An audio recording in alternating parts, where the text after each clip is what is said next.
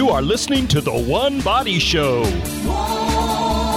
body, Today's special guest is Donetta Robin. one body, God's creation. Today's topic abortion healing. One body, one body, stood in God's creation. And here's Donetta. Hello, listeners. Thank you for tuning in to today's One Body Show, Stewarding God's Creation. Please note, um, once again, this broadcast is not for young listeners. So if you have children ages 12 or under, you might want to turn your radio off or switch to another station.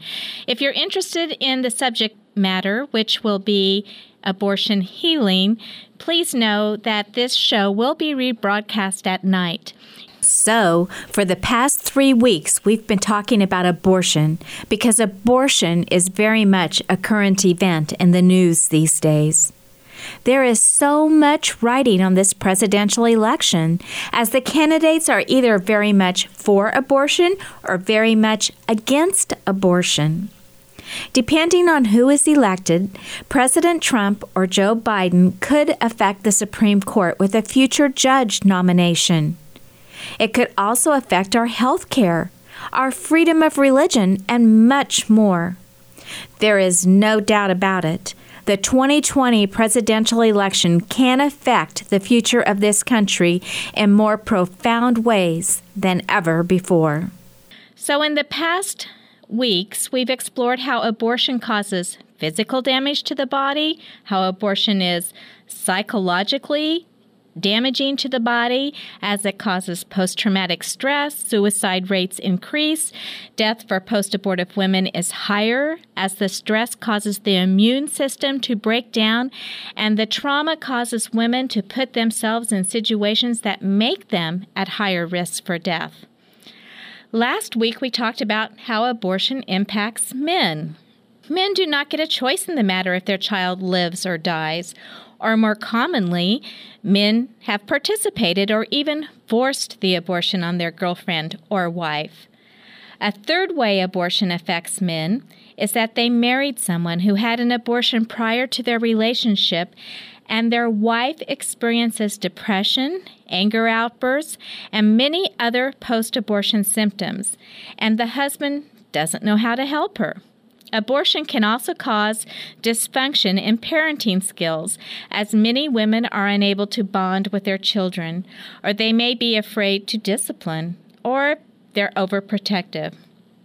Now, I don't know about you, but if some medical procedure causes physical, psychological, emotional problems, in addition to a breakdown in relationships and family, it could hardly be called health care.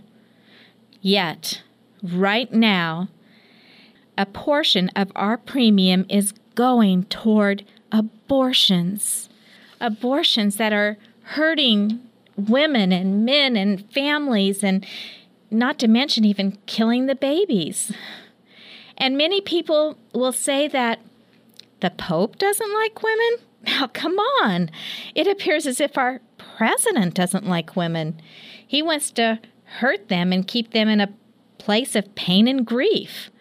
Or so it appears. One aspect of abortion that was not addressed in the three previous shows is the abortion procedure itself. Now, don't worry, I'm not going to get into any gory details, but I am going to tell you how the abortion pill is causing even more trauma in women. A woman is given a pill and told to go home and wait. She will abort her unborn child within a couple of days, she is told. Well, now, who is the woman going to call? Her mother? What is she going to say? Hey, mom, can you come over here while I abort my baby? No, the woman isn't going to call anyone. She is by herself. She is all alone. So, at home and all alone, the cramping begins. Some women tell us that it is excruciatingly painful, cramping. After a day or two, the woman expels her child. The child has been lost in bed, on the bathroom floor, or even in the toilet. Okay, now what is she going to do? She cleans up by throwing her child in the trash can or flushing her child down the toilet.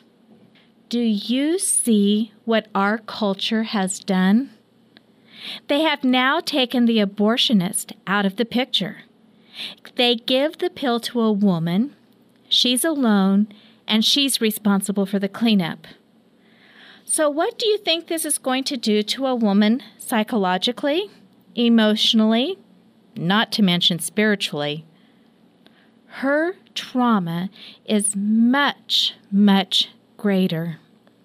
Now, she is solely responsible. And when these women come to a Rachel's Vineyard retreat, they have a very difficult time. They can't get over the self blame and condemnation. They discarded, in a horrid fashion, their own baby. It is nearly unbearable for them. But praise God for Dr. Teresa Burke, the founder of Rachel's Vineyard Ministries. Through the grace of God, Dr. Burke has designed a weekend retreat to lift these women up, restore them, give them new life in Jesus Christ. And what she has done is profound. But before I tell you about Rachel's Vineyard, I'd like to tell you about Teresa, and I'm going to call her Teresa instead of Dr. Burke because that is how she would want it. One time she told us that she is not the great Dr. Burke, but simply Teresa.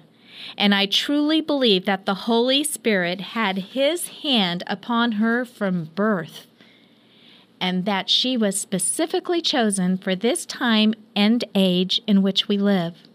Praise Him because Teresa answered God's call, and now women and men all over the world are being healed because of her fiat. So, let me tell you how Teresa got her calling. Sometimes when we are at these Rachel's Vineyard leadership training conferences, Teresa or her sister Katie will sit around with a group of us and just tell stories, and they're both just really great storytellers. While in college, Teresa, who I'd say is definitely more the right brain, kind of like me, I think, got this wild idea to take a semester off college and hitchhike through Europe. So she talked her sister Katie into going with her. Now, these two young women went off to Europe, and wow, do they ever have an adventure story to tell. Of near arrest several times, and they'd get their banjos out and begin singing and get out of it. It was just, it's kind of hilarious. But one of them could actually write a book on their adventures in Europe, I believe. At any rate, before they left, their father told them that he and their mother would meet the two of them in Rome on a specific date. Now, folks, this is a time before internet or cell phones. So, barely making it, Teresa and Katie were in Rome on the date their father specified, and they were all geared up to tour Rome with their parents. But their father had other plans. Emerging from his pocket were tickets for all of them to go to Medjugorje. Medjugorje, the girls were so disappointed, but their father insisted that something is happening there and they were all going to go. So, being the obedient and dutiful daughters, the next day they were on a flight with their parents to Medjugorje, where supposedly our Blessed Mother was appearing to some young people. Well, I don't know exactly what happened to Teresa and Katie in Medjugorje, but Teresa did say that it was a life changing experience for her. And incidentally, Teresa's father, Stanley Karminski, was instrumental in getting the Medjugorje messages proclamated in the United States.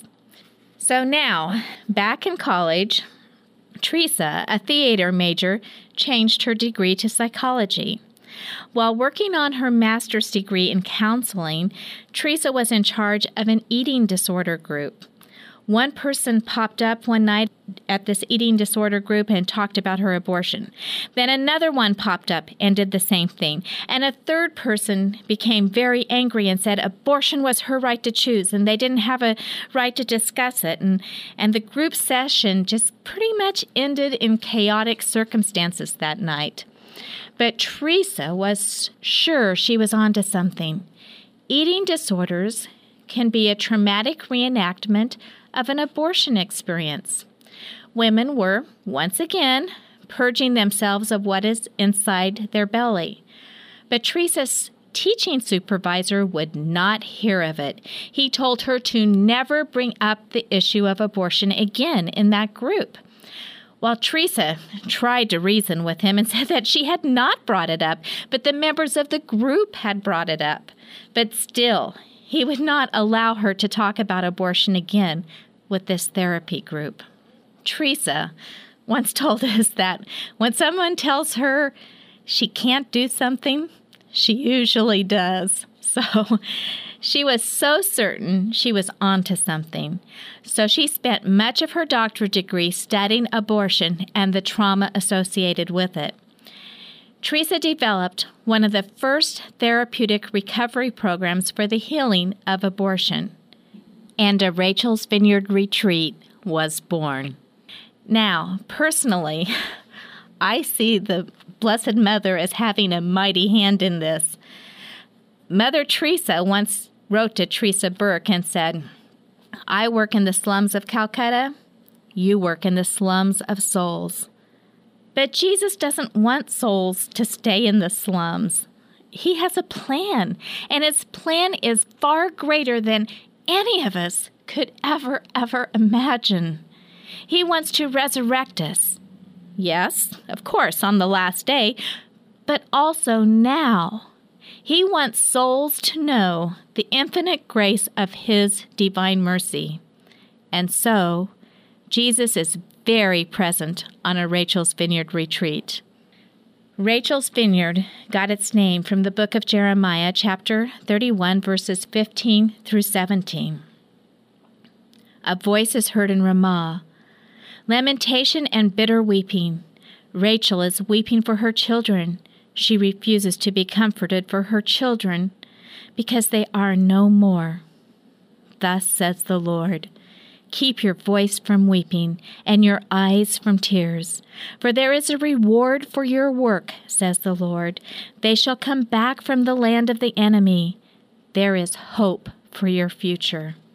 So let's just take this scripture apart a little bit. A voice is heard in Ramah, lamentation and bitter weeping. The post abortive woman and man mourn the loss of their child. Be comforted because God sees your broken heart. I truly believe that our Blessed Mother gathers the tears and presents them before the throne of God. Both our Blessed Mother and her Son Jesus grieve with you. A Rachel's Vineyard retreat allows participants to know the presence of Jesus as he walks on this journey with them. The next part of the scripture Rachel is weeping for her children. She refuses to be comforted because her children are no more. Post abortive women and men grieve inwardly. They don't share their grief. Yet the culture says there shouldn't be any grief, that a mother's interests in her child's are not the same. But we know from the earlier shows aired here on KVDM about abortion on this One Body show that a mother cannot be separated from her child without profound grief. The two are connected so intimately. There are only two cells between an unborn child and his or her mother. A Rachel's Vineyard retreat allows a mother to be reunited with the child she lost due to her abortion in a very, very powerful and spiritual way. The next part of the scripture says, Thus says the Lord Keep your voice from weeping and your eyes from tears, for there is a reward for your work, says the Lord. Oh, it takes work, lots of work to dive into the pain of abortion. But diving into it on a Rachel's Vineyard retreat enables participants to gain power over that area of their life. And then that loses the foothold on their lives, so to speak. And the last part of the scripture they shall come back from the land of the enemy. There is hope for your future. It is Satan that has its hold on their lives. No doubt Satan is powerful, but Jesus' power is so much greater. Thus, Satan loses his power over participants in a Rachel's Vineyard retreat, as Jesus Christ allows a mini resurrection, so to speak. There is literally a physical transformation as a retreat participant usually comes into the retreat with eyes downcast and filled with shame, guilt, and grief. But when Jesus takes hold of their lives, they leave happy, smiling, standing straight. It is such a joy watching this transformation take place, all by giving 48 hours of your life to some deep and hard work. We, as a society, do not know the full damage of abortion, but we all have the power of the Holy Spirit. The apostles weren't afraid of their mission. They ran toward their life's mission, and they weren't afraid to say, Be healed in the name of Jesus. Rachel's Vineyard is a retreat of hope. It's healing. It's the path to discovering what God has designed for each one of the participants' lives. Yes, we all make crazy, bad, and even stupid decisions. But when we turn it over to Jesus Christ, He uses our muck. And through this muck, He restores our lives, our minds, our hearts, our souls to a level so much greater than we could ever hope for. When Dr. Teresa Burke began post abortion therapy, she learned that clients came into her office week after week and talked over and over again about their abortion. And she soon learned that talking about it didn't really work. It kind of kept people stuck in the trauma of the experience. That could be why many Catholic women will go to the sacrament of reconciliation, confess their abortion, only to return to the sacrament again and again and again, confessing the same sin. They have been forgiven, but something within their psychic won't allow that reconciliation to take root. Teresa has studied the brain extensively and notes that when a person goes through a trauma, it truly affects the brain, almost like there's a little bit of damage but that can be erased almost if you get the right kind of healing. For example, Many with post traumatic stress disorder are unable to tell their story in a sequence, or they can't communicate what's really going on, or they can't remember major events of the past. It's like the brain holds these little snapshots of the traumatic event, and another part of the brain is holding all the emotions, and the two are not connecting. There are often three responses when the trauma arises. The person will want to flee, or fight, or freeze. Flee from the event or anything that might trigger the memory. Or might want to stay and fight, like, it was the best decision, or that's just what had to be done, and or they might freeze, almost paralyzed, unable to move, unable to flee the room, just stay there almost numb, without any emotion. So when Teresa designed Rachel's Vineyard, she took all the talents God gave her her acting and music abilities, coupled with her knowledge of psychiatry and how the brain functions, her her love of Jesus and his gospel messages, and she put them all together. It's like they all poured into this retreat that makes this a very safe, secure, and nurturing place to be. For example, the lighting and setting have to be just right. The stage, so to speak, has to be set. There must be visuals around. The soft music, the touching of objects, all stimulate the senses and makes what's going on in the brain, the place that the trauma is taking place, it makes it safe. The weekend is truly transforming as the retreat participant comes to know peace and their own inner strength. Like this is the one thing they thought might kill them, but they endured it. They are strong. Teresa says, We in the vineyard have witnessed that once a person faces their trauma, they can now control the trauma, and therefore the trauma loses power over them. The reenactment behaviors that they found themselves getting into are lost. And all this is done through the safety of a non judgmental team trained to work in the vineyard. The Rachel's Vineyard team usually consists of six to eight individuals, depending upon the number of retreat participants we have. There is a priest, a mental health professional, two to three members of the team that are post abortive and have gone through the retreat's healing process themselves, and others who simply care and love those who are attending. A Rachel's Vineyard retreat is therapy for the soul. So, what happens on a retreat? Well, first, we place our hope in Christ. We confront the past, but it does not stain the present nor dictate the future. We have a personal encounter with Christ, which leads to repentance. Repentance stirs away contempt and hatred towards self and others, and it replaces it with humility, grief, and tenderness. Repentance is an about face from living in denial and rebellion to truth, and it surrenders us from death to life. This leads to freedom and healing.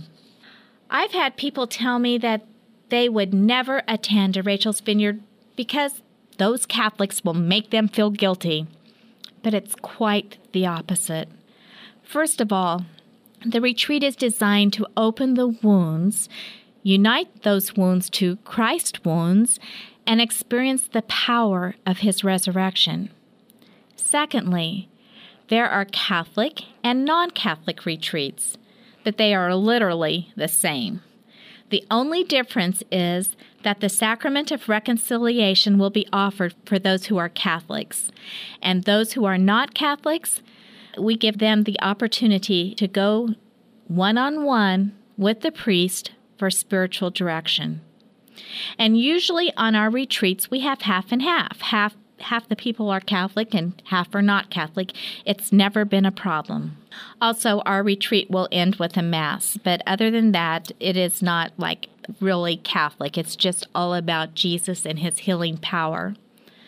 We're not there on a Rachel's Vineyard retreat to convert people to the Catholic faith or any faith. We're there gratefully and humbly as servants of God to serve the people the Holy Spirit sends to us. We often tell our non Catholic brothers and sisters that if they feel comfortable, to go home and talk to their pastors. Tell them what a Rachel's Vineyard offers so that their pastor will not be afraid to send others for this needed healing. Many people experience tremendous symptoms as a result of their abortion, but they do not see the need to repent from it. Many people are in the process of defending what they did. So, how do we get people to the retreat? Well, we put the word out in bulletins, posters, brochures, and a few ads here and there as we can afford to do. And I have to admit, in the beginning, I was a little overzealous to have people come to the retreat because I, I so knew the power of it. But I've learned it works much better to let the Holy Spirit choose who should attend. So we put the word out and then we pray.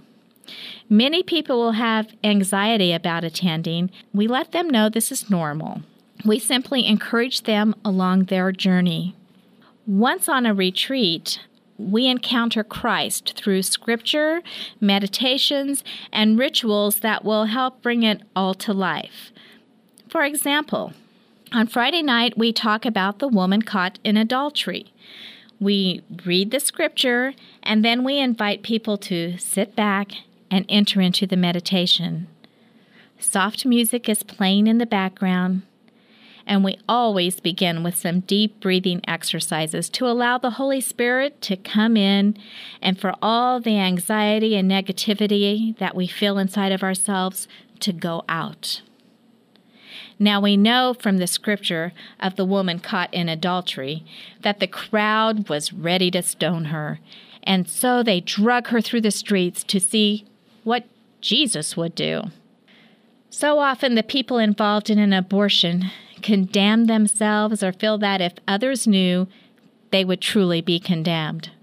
Perhaps they were pressured into an abortion decision and they felt like they were being drugged to the clinic, kind of like the woman was being drugged through the streets. And then what did Jesus do? This is so cool. I just love you, Jesus. He bent down and scribbled in the dirt. Now, some people will say that he was bent down writing the sins of those condemning the woman.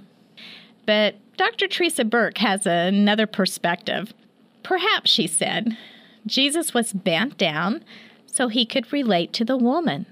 Like I said previously, when the retreat participants come in Friday night, it is not unusual for their eyes to be downcast, their heads held low as if in shame. If Jesus is looking down, perhaps that is his way of relating to the condemned woman. He understands her feelings of shame and grief, and he wants to encounter her exactly where she is at. Then, after the meditation, we'll have some discussion and then a ritual of some sort. In this particular scripture, a team member will begin by picking up a rock and bending down just like Jesus did, and they will hand the rock to a retreat participant and say, Is there anyone here to condemn you? The person receiving the rock is invited to say, No one, sir. And the response is, Neither do I condemn you. Go and sin no more. And it will go like this around the room.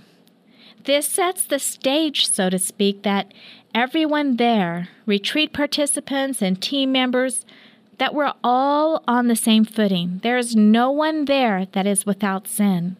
We are all here not to condemn nor to judge, but to allow Jesus to heal the wounds of the soul. Rachel's Vineyard will teach participants healthy ways to grieve their loss without beating themselves up. We truly travel through the paschal mystery of Christ as we offer our suffering to His and speak to Him about our pain. And He invites us to see His compassion. Afterwards, there's this song of meditation and a beautiful closing prayer in which the priest will invite Jesus to come into the depths of our souls and allow his healing touch upon our lives. Let's take a break right now, and when we come back, we'll visit with someone who has gone through a Rachel's Vineyard retreat.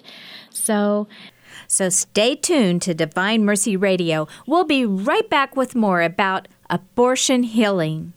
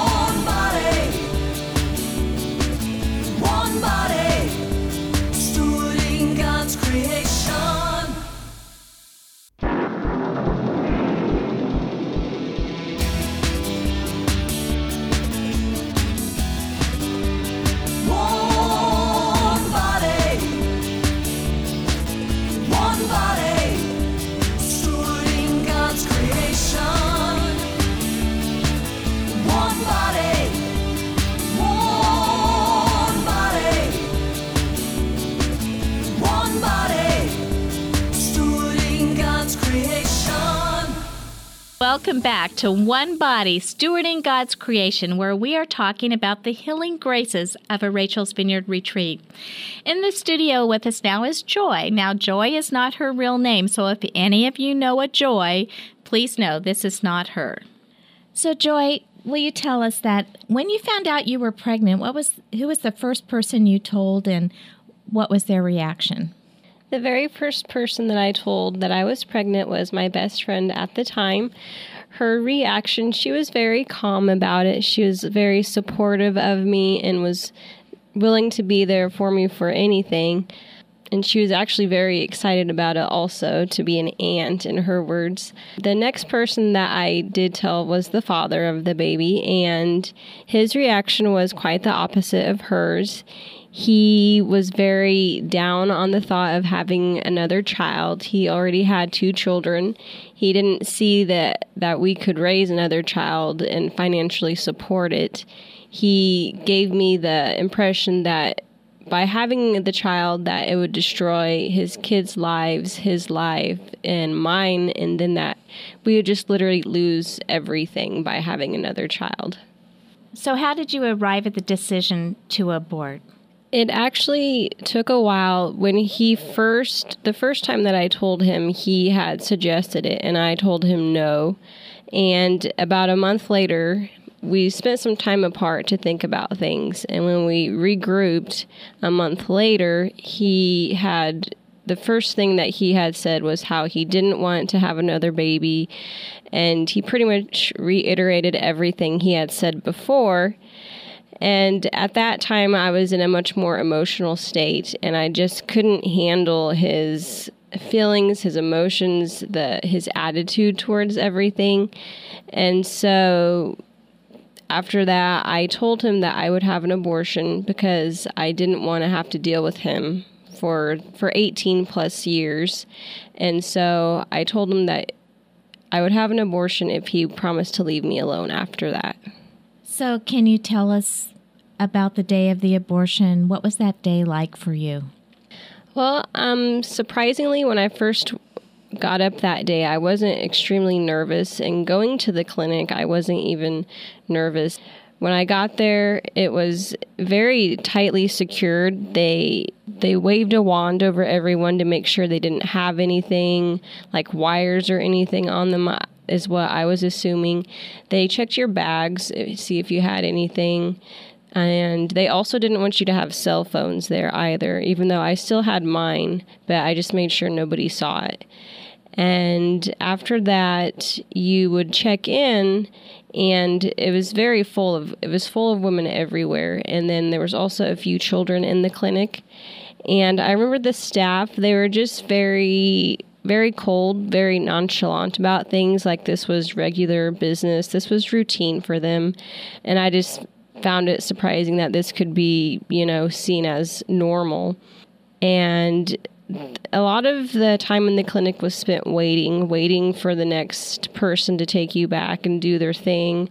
The very first person that would take took me back into a room was the counselor, and she was basically there to ask me and make sure that I wasn't being forced into having the abortion. And it was just a few questions that she asked, and I don't even remember her looking up at my face the entire time. And then after all the questions, they have you sign a piece of paper, and then they send you off, and then you wait for a couple more hours and just sit. And then they take you back to do the sonogram.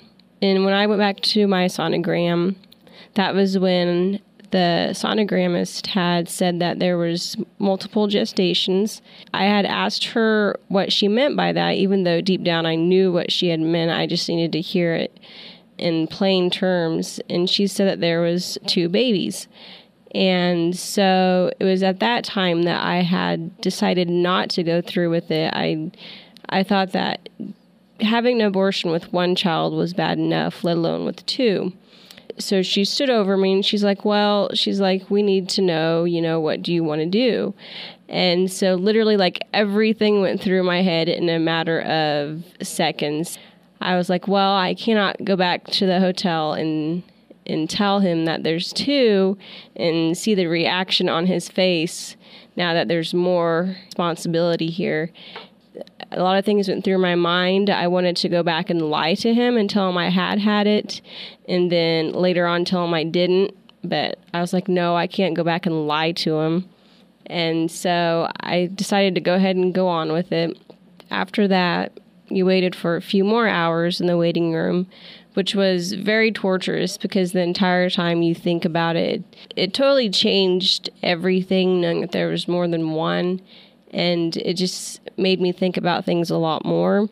I had a lot of mental pictures of like my children and, and what they looked like or what they would look like and but I just had to push those out of my mind. Finally, they called us all back, and there was about a group of five women. It was almost like they were, to me, I remember it was like herding cattle, and they just take you back and have you change into just a white gown. And they set you all in this a room and wait. And it was very uncomfortable being in a room with women that you didn't know you're sitting there in white gowns. It was very uncomfortable. I still remember all of their faces surprisingly and and I even remember some of the women were trying to to joke around and make light of this situation to make themselves I think feel more comfortable about it.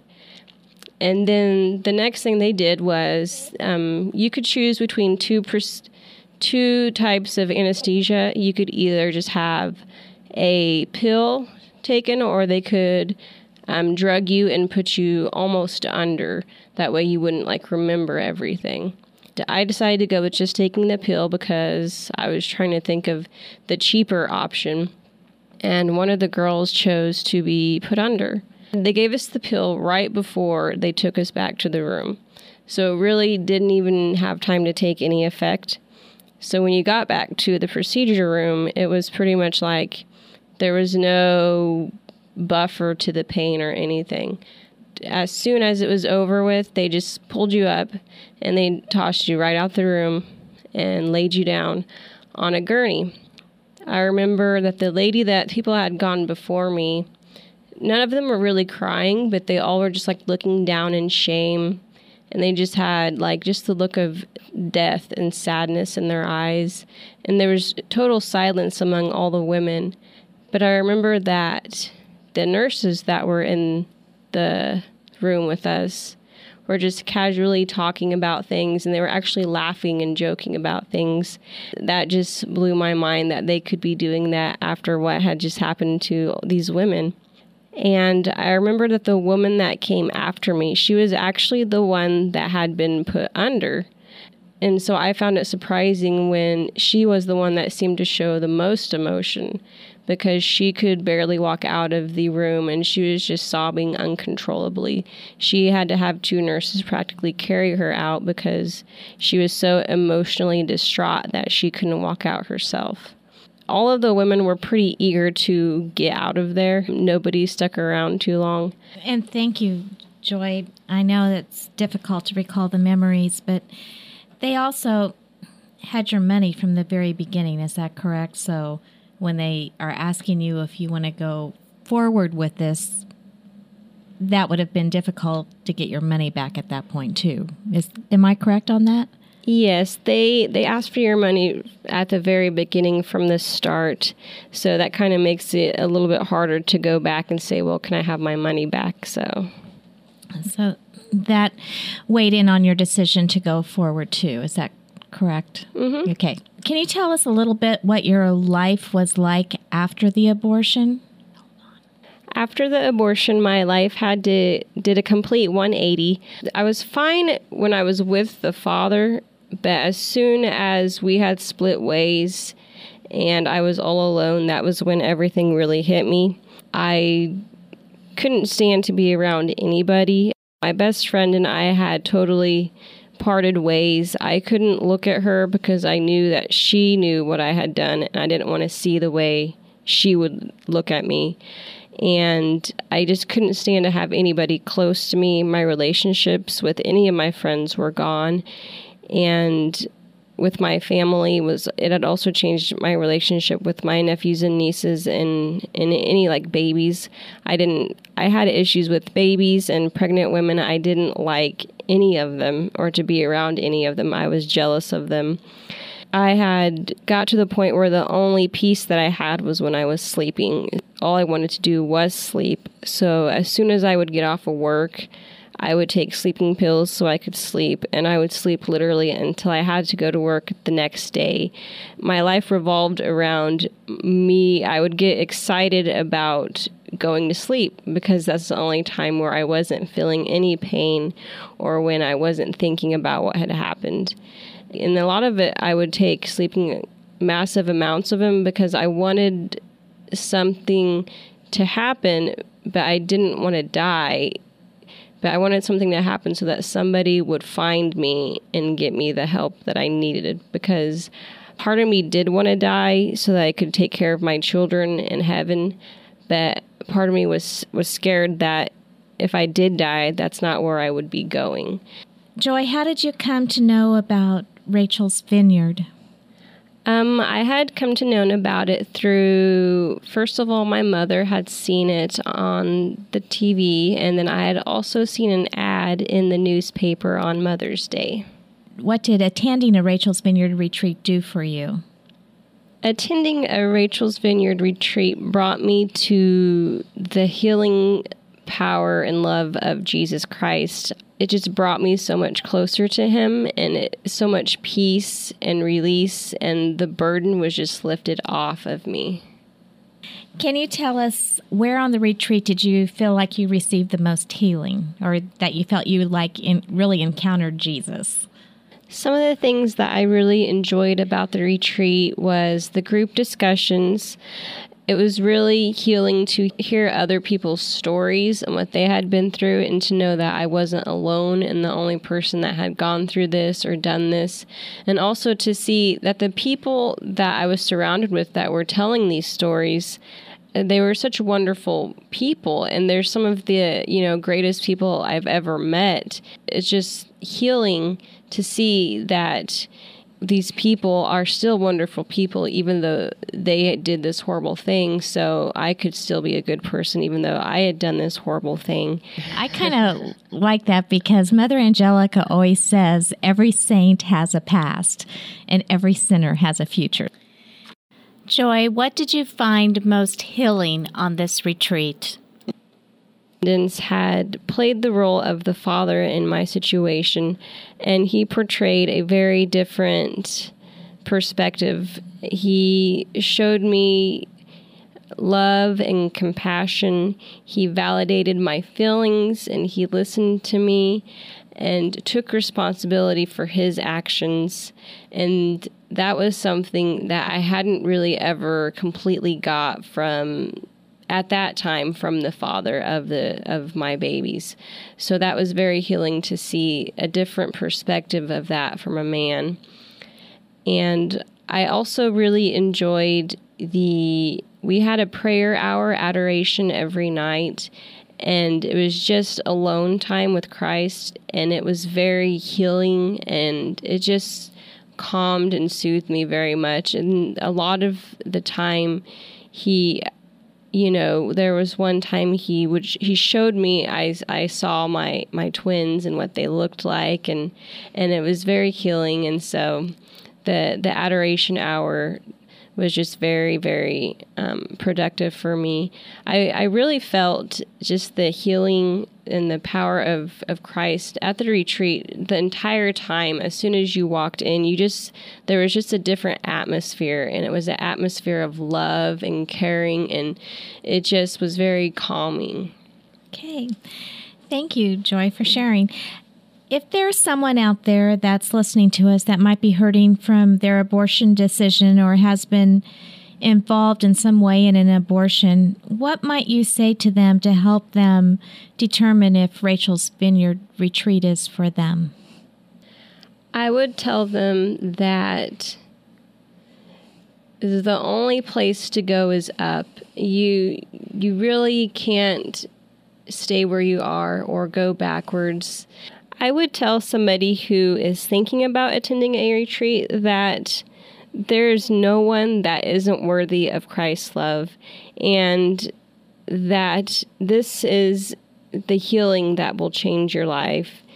You you don't want to live the rest of your life paying for the decision that you made one day and you don't want to take down the people that are around you with the decision that you made because whether or not somebody knows about what you did that will this uh, will affect your relation future relationships your family your friends. This will affect every aspect of your life. So if you don't want to hurt yourself anymore or hurt anyone around you anymore or cause any more damage that really this is the best option Did you know that 45% of people have an abortion by the age of 45? 50% of people will hide this fact from those around them. Society says that abortion is legal, safe, and even part of health care. But abortion never, never happens without some harm to the mother. Maybe this harm is manifested differently, but the woman is always harmed in some way. And when the woman realizes she has been lied to, anger usually follows. Thus, on a Rachel's Vineyard retreat, we learn the process of beginning to forgive, and it's something that we definitely work on. One last thing our society today always wants a quick fix to problems. Our culture views the failure to get over a traumatic event as a symptom of a weak person. But a person who confronts their pain, dives into it, and does not allow it to have power over them is not a weak person. It's a strong person. It's a spiritual person. It's a person we'd want as leaders of our churches and our communities.